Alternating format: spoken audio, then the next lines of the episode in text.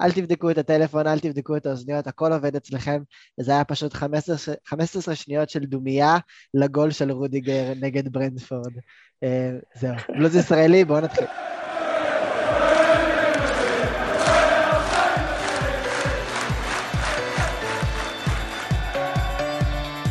בלוז ישראלי, הפודקאסט הרשמי של אוהדי צ'לסי בישראל.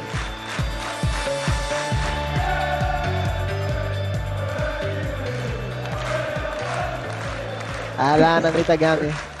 שלום לכולם, ערב טוב. אהלן, אביב כהן. שלום, יופי שפתיח. אני שמח שזה צחיק אתכם, לא, כי זה כאילו, אנחנו עוד נדבר על הגול הזה, אבל הוא פשוט יימחק מההיסטוריה של צ'לסי מהר ככל הניתן. כן, זה הגניבה הכי גדולה של השנה. חבל, דווקא אני ראיתי את זה כמשחק מאוד כאילו קשוח, מאוד צמוד, ודווקא הדבר הזה שלא הלכנו במשחקים אחרים שדווקא כן ניצחנו, אולי במשחק הזה זה יכול להיות כאילו השובר שוויון, השטות הזאת שהוא עושה, אבל מה נעשה? לא הלך. טוב חברים, צריך לדבר על זה. אתמול צ'לסי מארחת את ברנטפורד, דרבי מערב לונדוני, לא חשבנו שזה יהיה המשחק הכי קל, זאת אומרת, מכירים את ברנטפורד, יודעת לעשות חיים קשים, עשתה חיים קשים גם השנה לחבורה הגבוהה יותר בצמרת, אבל בכל זאת צ'לסי מגיעה באמת בכושר טוב, על הגל, שחקנים גם בכושר מהנבחרות. נתחיל מההרכב, לפני שאנחנו כבר יודעים איך זה נגמר, אנחנו מתים לדבר על מה לא עבד, אבל נתחיל את זה לפי הסדר. מנדי בשער, 4 בהגנה, אספי ואלונזו בצדים, סילבה ורודיגר באמצע, קנטה, לופטוס-צ'יק, מייסון מאונט, החבר'ה בקישור, האברט, זייך, ורנר, כן, ורנר שיחק אתמול, החבר'ה בהתקפה. על פניו, אתה רואה את ההרכב הזה, אתה אומר, בסדר. אין מה, חוץ מבאמת לוקאקו, זה כל התותחים הכי כבדים. וגם בנסיבות, אני לא חושב שכבר, כאילו, האברט תותח יותר כבד מלוקאקו. לא, זה ברור, אני אומר, כאילו, חוץ מלשים גם את לוקאקו בהרכב, במקום אני לא יודע אפילו את מי, זה לא יכול להיות, כאילו, זה כל השחקני התקפה, חבל, באמת חבל, באמת לא יודע, פשוט תקלה, מה פאנצ'ר בדרך. השאלה אביב, אם לא יבואו כל החכמים בדיעבד ויגידו לו, לופטוס-צ'יק היה כאילו רעיון טוב, אבל ויתרת על ג'ורג'יניו, ויתרת על קובצ'יץ', שחקנים שיכולים אולי לצאת קצת יותר בהגנה, וזה היה מכסה את החורים האלה אתמול. חוכמה בדיעבד זה לא גדולה, האמת שההרכב הוא באמת עם אוריינטציה מאוד התקפית, גם מאונט, גם לופטוס-צ'יק, ורנר, אברט וזייך, אבל אף אחד לא ציפה שוורנר הוא פשוט לא היה טוב אתמול, כאילו אני עדין במילים, הוא לא היה טוב אתמול ולופטוס-צ'יק גם לא היה טוב, אף אחד לא צפה את זה, ואחר כך בדיעבד איבדנו את האמצע, והם כל שנייה הגיעו לרחבה שלנו, אז כן, אז ברור שצריך את ג'ורג'יניו ושחקנים כאלה שמחזיקים כדור, משהו לא עבד שם, כן. אנחנו באמת צריכים אבל לחלק את המשחק הזה לשתיים, כי זה התחיל לא קל, וברנטפורד היו טובים בפתיחה, והגיעו ל4 מצבים על ה-0 של צ'לסי. כן, אתם יודעים, באו ועשו את אלמנט האנדרדוג הזה של לא להתבייש ולצאת, ואנחנו מכירים את זה גם, שקבוצות מצליחות לעשות את זה נגדנו, וצ'לסי של תוכל בנחת שלה, בלאט לאט שלה, יוצאת מאחורה, עושה את הדברים לאט, וב10 דקות האחרונות של המחצית הראשונה, זה גם עבד, השתלטנו על המשחק, התחלנו להגיע למצבים, אפילו מצב וחצי טובים, זה כבר, כאילו בשלב הזה, זה היה נראה שצ'לסי השתלטה על המשחק, אמרה לברנטפורד, סיימתם תודה, אנחנו ניקח את זה מכאן. נכון. זה בדיוק, ככה זה היה נראה, שזאת הגישה של השחקנים, שבאמת אחרי שער של רודיגר, פתאום הכל מסתדר, פתאום עוד לפני הגול, גם 10 דקות האחרונות, וכאילו אביב דיבר על לופטוס-צ'יק, שסך הכל עשה מחצית ראשונה טובה, הרבה נגיעות בכדור, הרבה תנועה ככה על האמצע, לקבל מההגנה, להצטרף להתקפות, אפילו בעיטה לשער.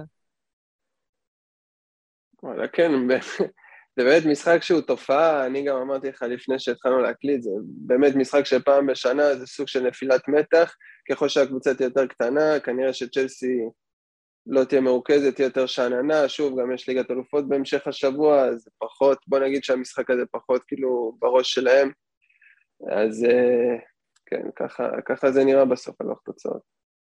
כן, צריך להגיד קודם כל לכל האוהדים אפשר להירגע, זה לא עכשיו איזה חס וחלילה כדור שלג, או איזושהי יכולת לא טובה שהיא כבר הרבה זמן, זה לא המצב, זה קרה לנו גם שנה שעברה עם ווסט ברום, משחק די דומה, שפתאום חטפנו איזה סתירת לחי משום מקום, וזכינו שנה שעברה בליגת האלופות.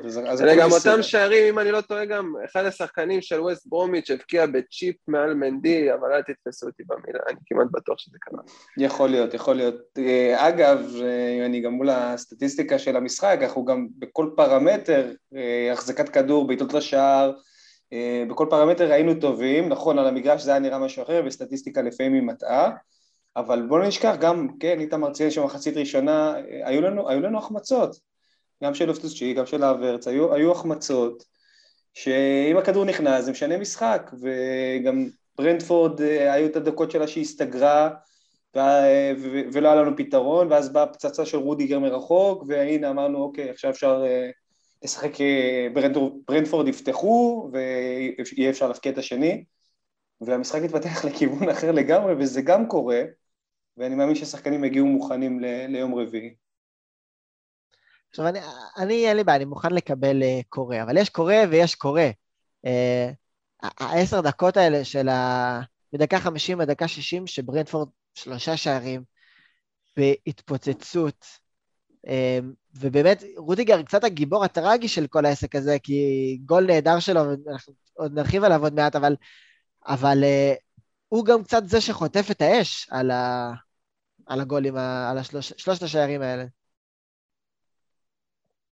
רודיגר חוטף את האש?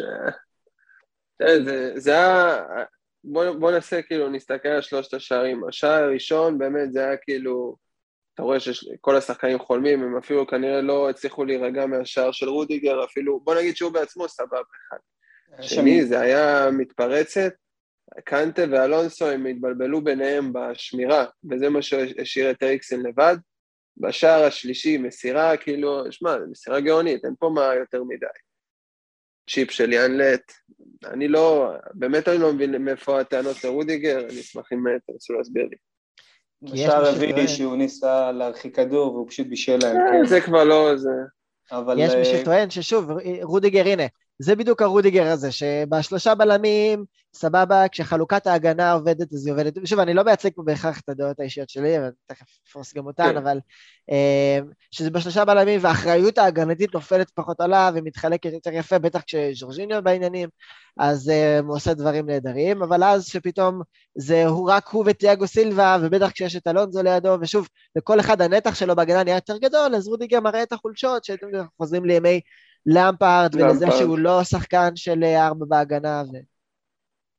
נכון, יבואו הרבה אוהדים, יגידו בצדק שאסור לנו, אסור לצ'לסי לשחק בקו 4, אחרי המאורע הזה. כן, זה פשוט. צ'לסי, רוב השחקנים שכרגע במועדון, הם הגיעו בשביל תשתית של 3 בלמים. זה קבוצה שקונטה, שחקנים שקונטה הביא, טוחל הצליח להוציא ב3 בלמים, כאילו לסחוט את המיץ של כולם.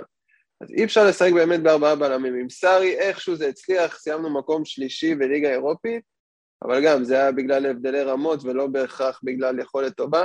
עם למפארד זה קצת גם עבד, אבל בימים קריטיים אתה ראית כמה זה קטסטרופה, ובאמת, אני לא חושב שצ'לסי יכולה לשחק כרגע עד שהיא לא תבנה תשתית מחדש, כאילו, תעמוד על 4 בהגנה, היא לא יכולה לשחק ככה פשוט. פשוט אסון. אז בואו נתייחס לזה. אני חושב שהבעיה אתמול לא תלויה בשחקן כזה או אחר, ולא יודע, וראיתי גם על רודיגר, וכמובן על ורנר, כן, אבל אף אחד לא באמת היה טוב אתמול, אולי חוץ מהאוורץ, אבל...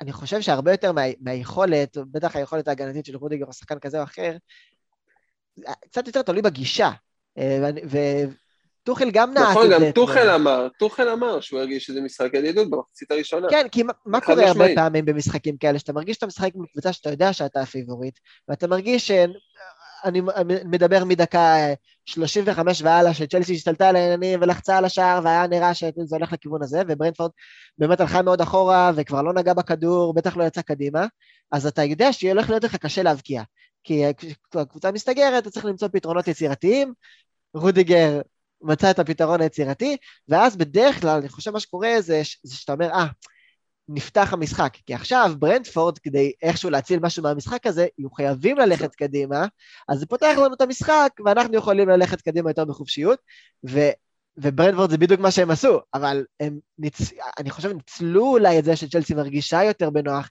מרגישה יחסית שענה, הנה עכשיו יהיה לנו יותר שטחים, ועל השטחים האלה שיחקה. אתה צודק, צריך לקחת בחשבון גם, באמת חיכינו, אמרתי גם קודם, ברנטפורד באמת סגרה שטחים, ולא היה פתרון חוץ מבעיטות מרחוק, וזה עבד לרודיגר, ואז באמת המשחק נפתח, ואתמול ברנטפורד בעטה לשער, למסגרת של צ'לסי, 6 בעיטות, מתוכן 4 נכנסו, זה ניצול מצבים של 66%, זה פסיכי, זה יותר מ-50%, זה כאילו, יותר מביתה השנייה, כאילו פחות מביתה השנייה השאר זה גול, זה גם משתנה חריג שצריך לקחת בחשבון שקרה אתמול, אני לא יודע אם לקרוא לזה חוסר מזל, כי אני לא אוהב להשתמש במושג מזל בכדורגל. זה מזל לברנטפורד. טוב, אבל כל פעם שהם הגיעו לביתה כזאת זה היה מול מנדי. נכון, אבל היו פשוט כמה משתנים שבדרך כלל לא קורים, שהובילו למשחק חריג כזה, ובגלל זה אני אומר, לא צריך לקחת את זה. חריג זה מילה מדויקת. כן, לא צריך לקחת את זה, את המשחק הזה, פשוט צריך כאילו נגמר ולעבור הלאה, אין מה לעשות, כאילו לא לקחת את זה עכשיו למקומות של, הנה אנחנו נפסיד ברביעי לריאל מדריד, או להיכנס ללופ שלילי, אני חושב שהשחקנים שלנו מספיק מקצוענים ברמות עולמיות, כן, לשים דברים כאלה מאחור ולהתקדם הלאה, ואני מציע לאוהדים להירגע ולסמוך על השחקנים של צ'לסי. אנחנו נעשה מה שאביב אמר. הייתי אומר קורה וזה, הכל בסדר, הייתי אומר הפסד, הכל טוב וזה, אבל ברגע שהייתי התיינלט, מקפיץ מעל מנדי, אמרתי פה, זה לא משהו רגיל, זה משהו חריג, הכל טוב, לפעמים קוראים דברים כאלה וזה... טוב, אז חברים, תודה רבה, אנחנו באמת נפסיק ונעבור הלאה, שיהיה לכם ערב טוב, סתם, לא, אנחנו צריכים להמשיך לדבר, כי אנחנו... בוא נסגור את הפינה הזאת עם רודיגר. אני חושב שברגע שהסכמנו שהוא בלם טוב, ואני חושב שרודיגר הוכיח מעל ומעבר שהוא בלם טוב, אז כבר אי אפשר לה באמת לפקפק אם הוא טוב ב3 בלמים, אם הוא טוב ב2 בלמים, זאת אומרת, מה שהוא עושה, הוא עושה טוב, ואני לוקח את המשחקים גדולים, כמו המשחק מנצ'סטר סיטי בגמר ליגת האלופות, ואתם יודעים, החסימות והגלישות שלו שם, זה לא כי הוא ב3 בלמים, זה כי היכולת קיימת, והמסירות קיימת, ויש גם משחקים כאלה למגנים. כן, יש משחקים... רודיגר, אתה שלך, אביב. יאללה. אז אני אומר, כן, יש משחקים כאלה, גם בגמר, איך שדיברת על רודיגר, אז קפצי ראש שהוא כיסח לדבריין את הפנים, גם אי אפשר לשכוח את זה. שוב, יש משחקים כאלה, היו המון דברים חריגים אתמול, אגב, בגול הראשון לא ציינו, היה שם עיבוד כדור של ורנר, והוא איבד את מול המון כדורים, משהו שהוא לא מתאים לרמות האלה, וקיבלנו קצת בראש בגלל זה. ואם אני חוזר לרודיגר, אז אני אומר שוב, כמו שאומרים, מכה קלה בכנף, בעידה חד פעמית, כל הדברים האלה, הוא באמת בלם ברמה גבוהה שאפשר לסמוך עליו, גם בקו של 4 וגם בקו של 5, דעתי שכן, שעדיף לראות אותו בקו של 5, יש לו יותר עזרה ומישהו שמנווט אותו, אבל הוא בלם, איך נתי אוהב להגיד, וורד קלאס. היה לי מעניין שהראשון לשלם את המחיר על המהפך היה מרקוס אלונסו, שאני אגיד שלא משחק גדול, לאף אחד היה משחק גדול, אבל לא היה החילוף הראשון, וריש ג'יימס עד כדי כך, אלונזו שלם את המחיר, שריש ג'יימס הלך לשחק מגן שמאלי, כאילו, זה השינוי שהיה אמור איכשהו להחזיר את צ'לסי למשחק. זה, תראה, מה, הוא נכנס מה ב3-1, נכון? לא, ב2-1. אני לא יודע, כי, תראה, קודם כל בוא נתחיל בזה שאלונזו לא מגן שמאל. סבבה? כמו שריש ג'יימס לא מגן שמאל, גם אלונזו לא מגן שמאל. זו הייתה המצאה של סארי. דבר שני, כנראה שהוא כבר, לא יודע, לא הצליח להתמודד, לא הצליח פה, לא הצליח שם, אז אתה יודע, ריס ג'יימס, אתה יודע, לפעמים גם אם אתה עושה את השינוי היצירתי הזה, השינוי הלא צפוי הזה, אז אפילו ברנטפורד פתאום יכלו להתבלבל ולא לדעת מה קורה שם. בסוף זה יכול גם לצאת לטובתך, אבל אז כמו שאמרתי, אלונסו שהוא לא מגן שמאל, ריס ג'יימס הוא לא מגן שמאל, ואין לך שם חורש, נראה לי ששלושת השערים הגיעו פשוט מאגף שמאל. טוב, עדיין ברודיגר, בוא נדבר אבל על הגול הזה, כי זה משהו שהוא מנסה לעשות לפחות פעם במשחק, והנה פעם... הדר של צ'לסי אמר, הוא כבר 4 שנים מנסה את זה, מזל טוב. וזה עבד, זה היה גול גדול. כן. שמע, אתה רואה אפילו בהילוך החוזר כמה שהביתה הייתה חזקה וחדה, זה פשוט לא יאמן. חזקה וגם מסתובבת תוך כדי. כן, צריך באמת לראות קצת נתונים מבחינת כמש, מבחינת כאילו. אז משהו לא כזה רשמי שראיתי, אומר שזה השער מהטווח הכי גדול של צ'לסי. העונה. בהיסטוריה. בהיסטוריה? כן. עכשיו אתם חושבים, רגע, בטוח משווקיה מהחצי, לא יודע, תבדקו. לי יש בראש את הגול. לא, איך קוראים לו? דוד לואיז. דוד לואיז, למפרד. לא, אני זוכר דוד לואיז מול פולהאם, נתן, אני לא יודע, אולי מאותו מרחק. אני חושב שזה כן היה פחות. מעניין. נתון מעניין, שווה לבדוק. אז הנה, תבדקו האם זה הגול הכי ארוך טווח בהיסטוריה של צ'לסי. ומי שימצא לנו וישלח בתגובה, כשנעלה לפייסבוק את הפרק הזה, ויעלה בתגובה סרטון של הגול שהיה יותר ארוך מזה, פרס... נזכה בערך חולצה חתומה של יאנלט. של רודיגר, כן. אבל ניתן לו את החוצה הזאת רק ל5 דקות, ואז אוהד ברנטפורד ייקח אותה. ענק. תבדקו את הנקודה הזאת. עוברים לפינת הצהובונים. שוב, אנחנו צריכים להתייחס לדברים האלה, אנחנו כמובן לא מאמינים שיש ביניהם איזשהו קשר למשחק ולמציאות בכלל, אבל יש דיווחים על כך שטוחל פתחתי גירושין, אז כמה אתם חושבים של הדבר הזה? יכול להיות שהייתה איזה השפעה על העמידה של... לא, אני לא מאמין. גם אם הוא... אני גם לא, אבל... גם אם הוא מחליט, גם אם הוא מתחיל. שוב, זה כבר לא עניין שלו, זה עניין של עורכי דין שיעשו בשבילו את כל הדברים האלה. זה לא משהו שאמור באמת להשפיע על המקצועית. מבחינת תדרוכים, מבחינת הוראות, זה לא... אני חושב שאי אפשר לדעת שגירושים זה דבר מאוד מורכב, בטח אחרי 13 שנות נישואים.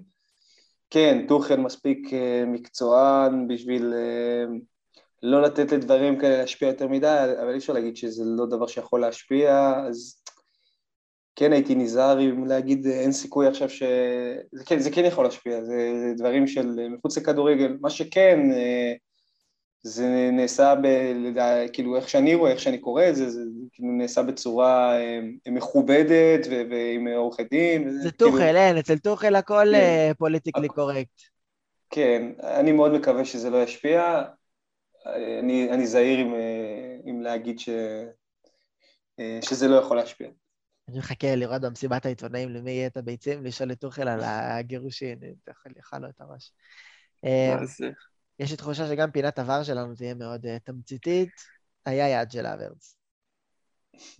לא היה יעד של האברץ, כי זה הגיע ישר מהגוף שלו.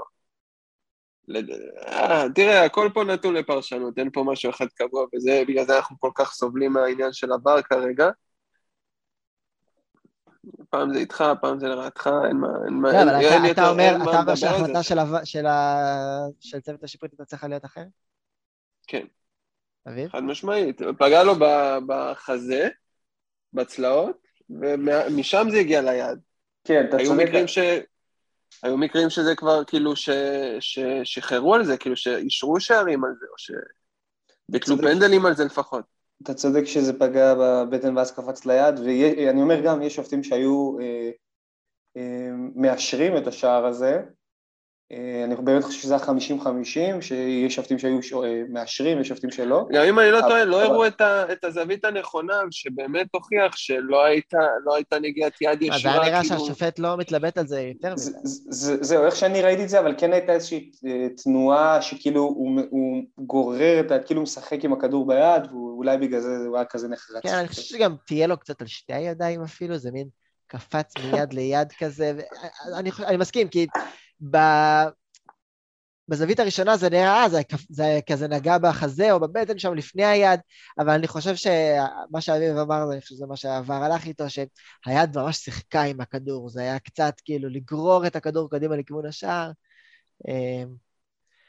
ככה או ככה, את הכבוד שלנו במשחק הזה זה לא היה מציל, ואתם יודעים, כאילו כולנו חיכינו לזה באיזשהו מקום, או בעולם חיכו לזה, לנפילה הזאת של צ'לסי בעקבות הטלטלה והמצב וכל מה שקורה עכשיו עם הקבוצה, וזה פשוט איחר, זה לא קרה, וצ'לסי נראתה מאוד מאופקת ונראתה מאוד טוב. בסדר, אולי זה כאילו ה... אתם יודעים, חיכינו לראות את זה קורה, קצת יש התפרקות הזאת, אז הנה קרה.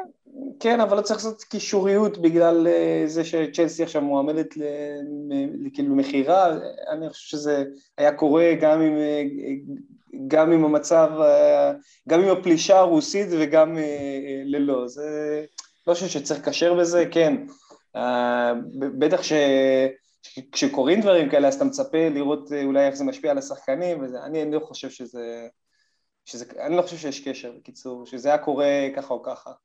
כאילו, זה דברים שקורים, זה קרה גם שנה שעברה עם ווסט ברומיץ', אמרתי את זה כבר, כאילו, בדיוק אותו דבר. ושנה שעברה לא הייתה איזושהי פלישה רוסית, כמדומני. יש לי פינה חדשה בשבילכם, קוראים לה, איזה משחק ההפסד מול ברנטפורד הכי מזכיר לכם?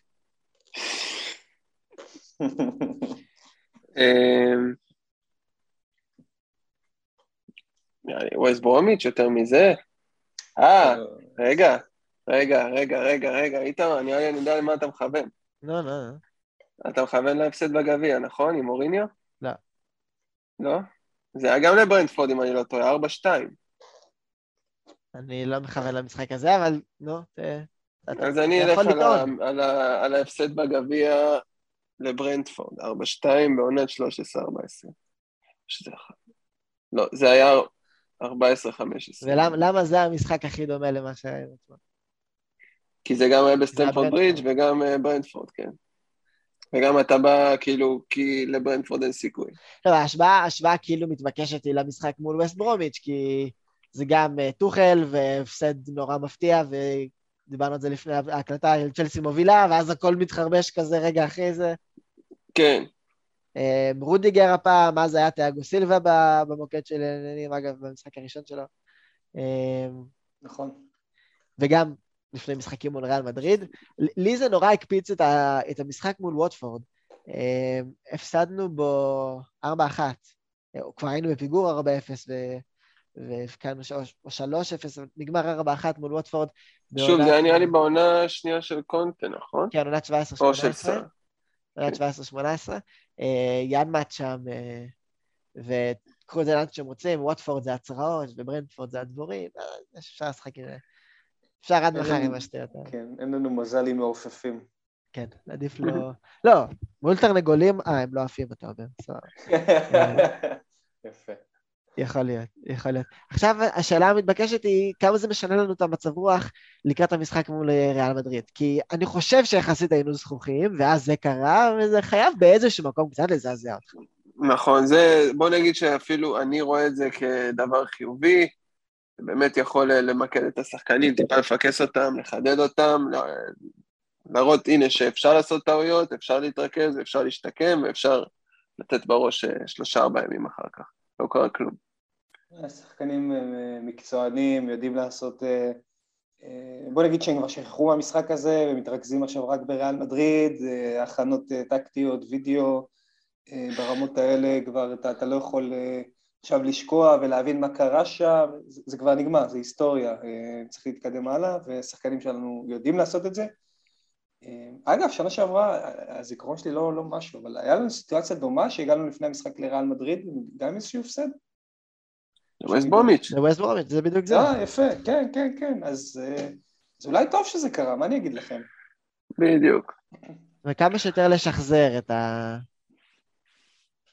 עוד שאת המשחק הראשון נגד ריאל מדריד, אני לא זוכר, לא חושב שהיינו מעולים, כן, אבל...